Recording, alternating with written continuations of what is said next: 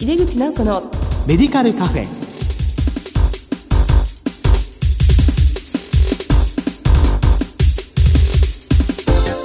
こんばんは。帝京平成大学薬学部の井出口直子です。井出口直子のメディカルカフェ。この番組は医療を取り巻く人々が集い語らい情報発信をする場です。がんの治療は年々進化しており生存率は多くの部位で上昇傾向にあります今回は昨年11月にこの番組にご出演いただいたゲストを再びお招きして放射線治療について特集でお送りします。この後ゲストにご登場いただきます。どうぞお楽しみに。井出口直子のメディカルカフェ。この番組は武田手羽の提供でお送りします。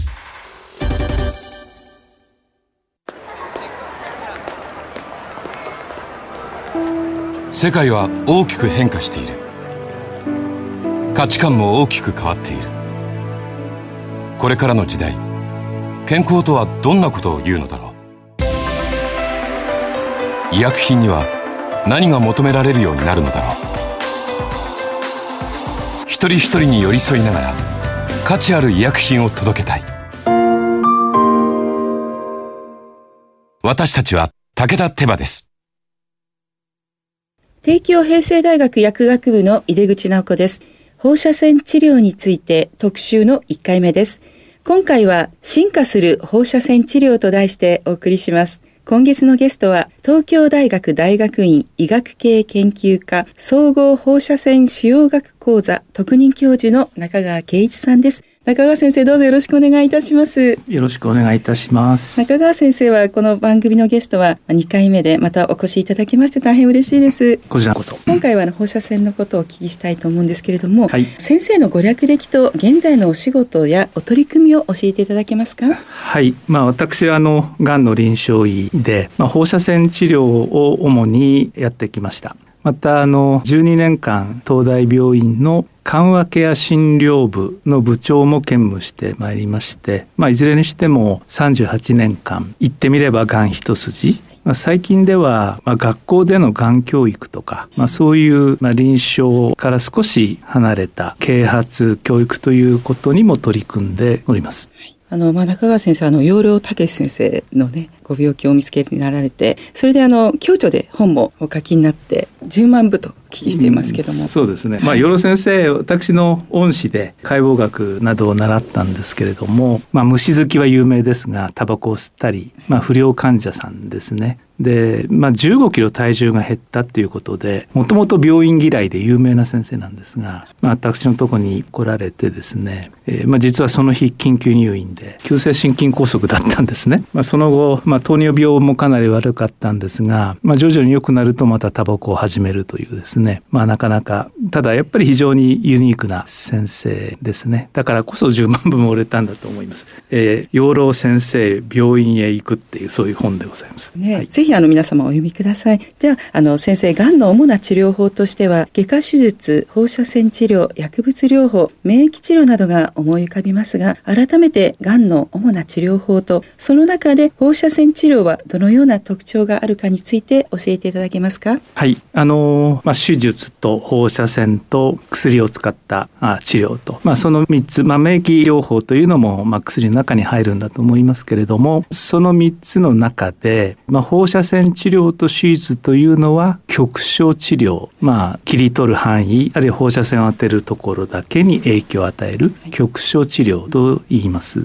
で薬物療法っていうのは全身療法ということでこれも非常に重要になるわけですが、えー、白血病を除く、まあ、形を作る固形がんですね。固形がんを完治させられる手段というのは手術か放射線治療か。まあ、両方ということも時にありますけれども、まあ、ですから手術と放射線というのは、まあ、一種のライバルなんですね。はい、で、まあ、放射線は実は多くのがんで、まあ、手術と同じような効果をもたらします。まあ、5年あるいは10年生存率でいて、まあ、同等と言えるものが実は非常に多い、まあ、簡単に言うと胃腸のがんを除くほとんどのがんは実は手術と放射線で同じような治療率になるんですね。え例えば頭頸部がん喉頭がんとか咽頭がんとか食道がんえー、多くの肺がん、えー、前立腺がん子宮頸がんなどですね、まあ、そして臓器を切らないという、まあ、特徴、まあ、これは手術と違うわけですけど、まあ、例えば喉頭がん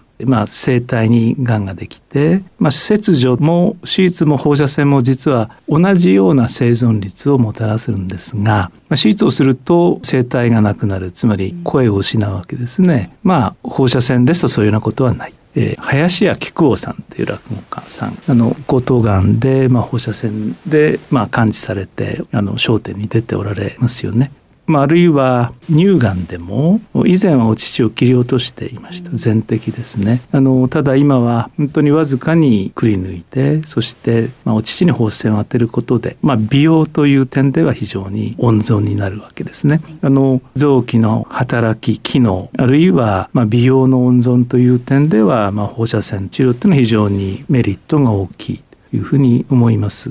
まあ、それからあの最近はがんの治療と仕事就労との両立というのが非常に大きな課題になっていますが放射線治療はですね入院の必要がありません。まあ、いわゆる体調全身状態が悪くて入院せざるを得ない患者さんが放射線をやるというケースはありますけれども放射線治療のために入院するっていう必要ってのは基本的にないんですね。でそして、まあ、放射線治療の回数もどんどん減っています。日本の男性で一番多いがんは前立腺がんなんですけど、まあ、私どもの東大病院の場合には5回の通院で行ってまして1回の照射時間は2分です治療室へ入室してから退出するまで7分ですね、うんこれを5回ですからまあ仕事しながら十分行えるそういうメリットもあります、はい、負担は随分少ないですね。そう思います、はい、まあ、確かに切り取ってしまうとねその機能は本当に完全になくなってしまう。それをなくさないで当てていくことによってその方の、まあ、本当にこう人生変わりますね。はい、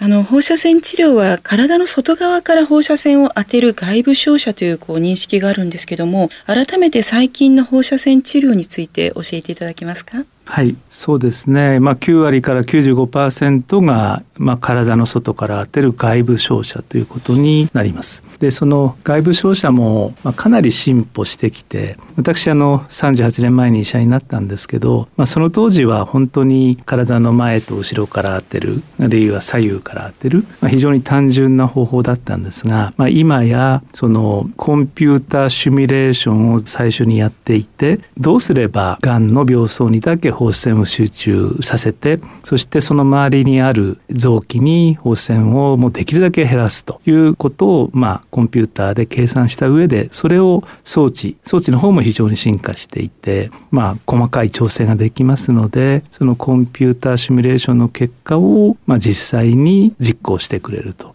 まあ、結果的には病巣にだけ放射線が集中するというそういう状況になっています。とりわけ言葉としては強度変調放射線治療、まあ、いろんな方向からの放射線の強さをですね、えー、微妙に調整しながら結果的には今申し上げたように病巣にだけ集中するというそういう技術ですけれどもただあの例えば空内照射といってですね外部照射以外の方法もあります。例えば子宮がんこれ日本ではまだまだ手術が多いんですけれども、まあ、子宮がんの中で子宮頸がんですね頸部にできる。ピークは30代ですから若い女性に非常に多いウイルス感染が原因のほぼ100%性交渉に伴うヒトパピローマウイルス HPV の感染が原因になりますが欧米では手術よりはるかに放射線の方が多いんですね。でその際に、まあ、外部照射も行うんですけれども子宮の内部からまあ、放射性同位元素の宣言を子宮の内部に入れて治療する。これ空内照射と言いますけど、まあ、こういう方法も実はあります。ただ、まあ、外からかける外部照射が圧倒的ということは確かですね。本当にこう精度が上がって病巣だけにちゃんと当たるようにっていうそのためのシミュレーションをするということですよね。そうです。あの仮に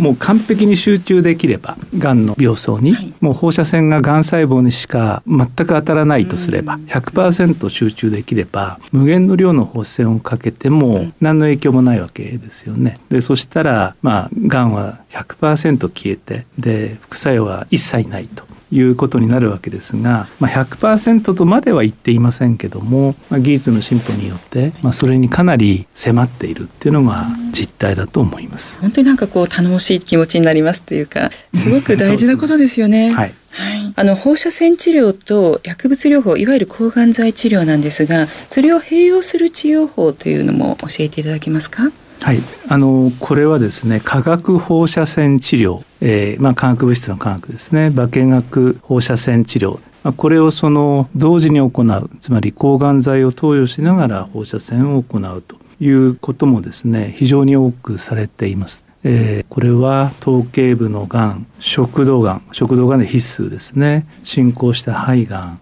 えー、まあ、子宮頸がんの場合でも進行すると行われます、えー、例えば食道がんは放射線治療単独では手術には勝てません。しかし、えーまあ、抗がん剤との併用化学放射線治療を行うと、まあ、手術と同じくらいの中術になるということが知られていましてこれ大変重要な分野です。まあ、今例えば東大病院でもこの、まあ、抗がん剤等の調整についてはほぼ100%薬剤師の先生方に、まあ、お願いして、まあ、ご負担もかけているんですけども、まあ、そのことによってどんどんとその中率も上がっているということですね。化学療法と放射線治療を合わせて化学放射線治療ということですね。はい、まあ本当に食道がんの話を今伺いましたけど、まあ、今までのこう治療のデータの蓄積で、まあ、そういうことがもう分かってきてより効果の高い治療法を選択するっていうことになってるんですね。はい、はい、あの今放射線治療を受ける患者さんの多くは通院ということになりますかね。はい、あのまあ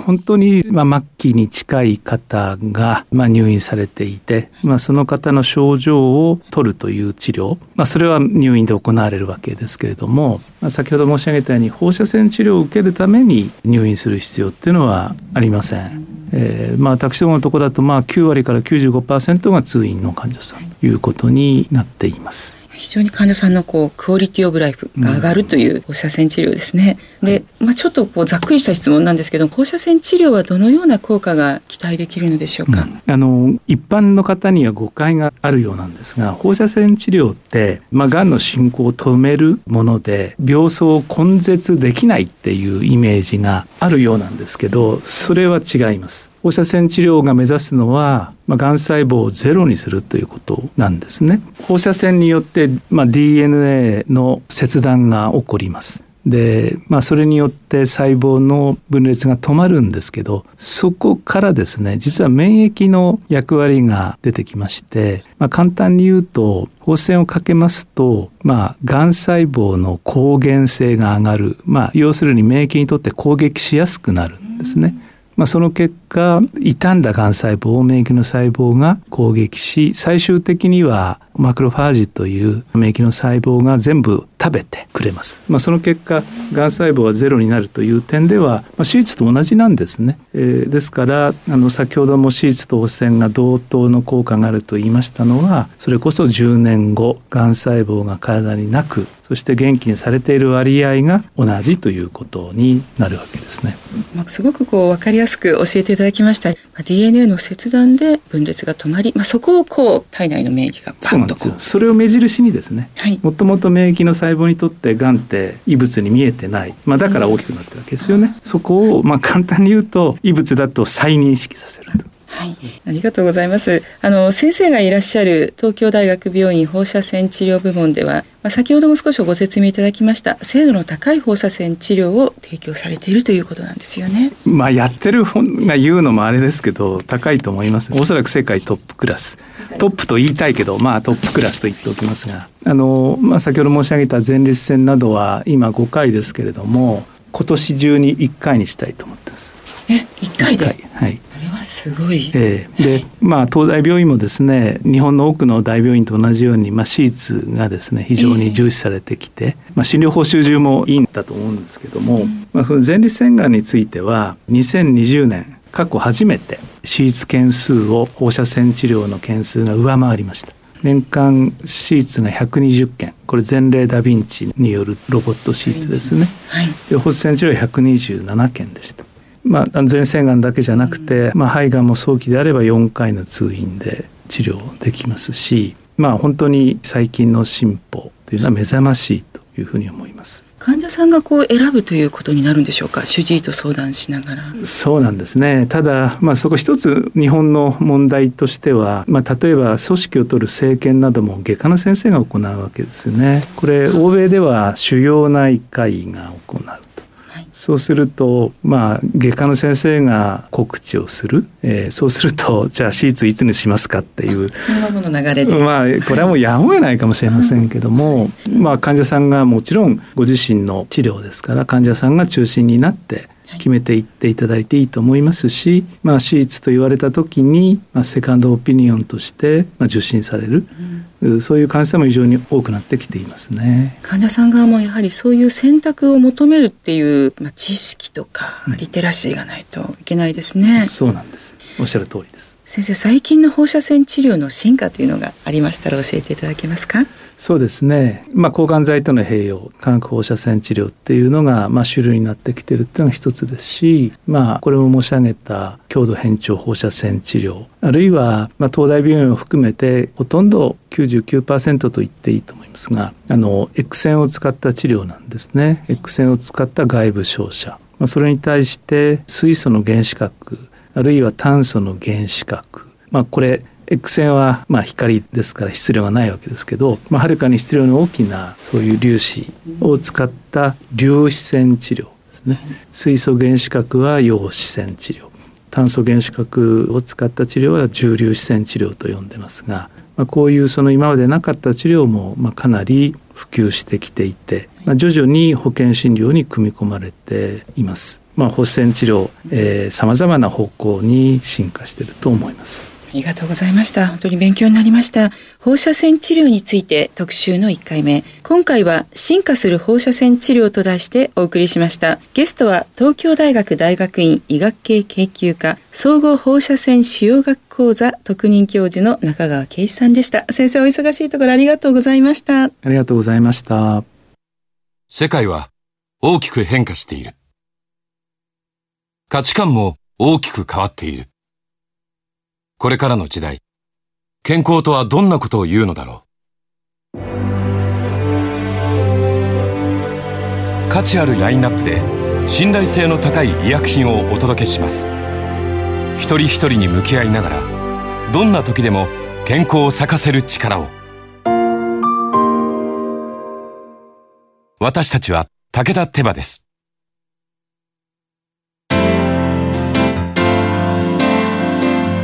井出口直子のメディカルカフェいかがでしたでしょうか？昨年の11月にもご出演いただきました中川先生に改めてご専門の放射線治療についてお話を伺いました。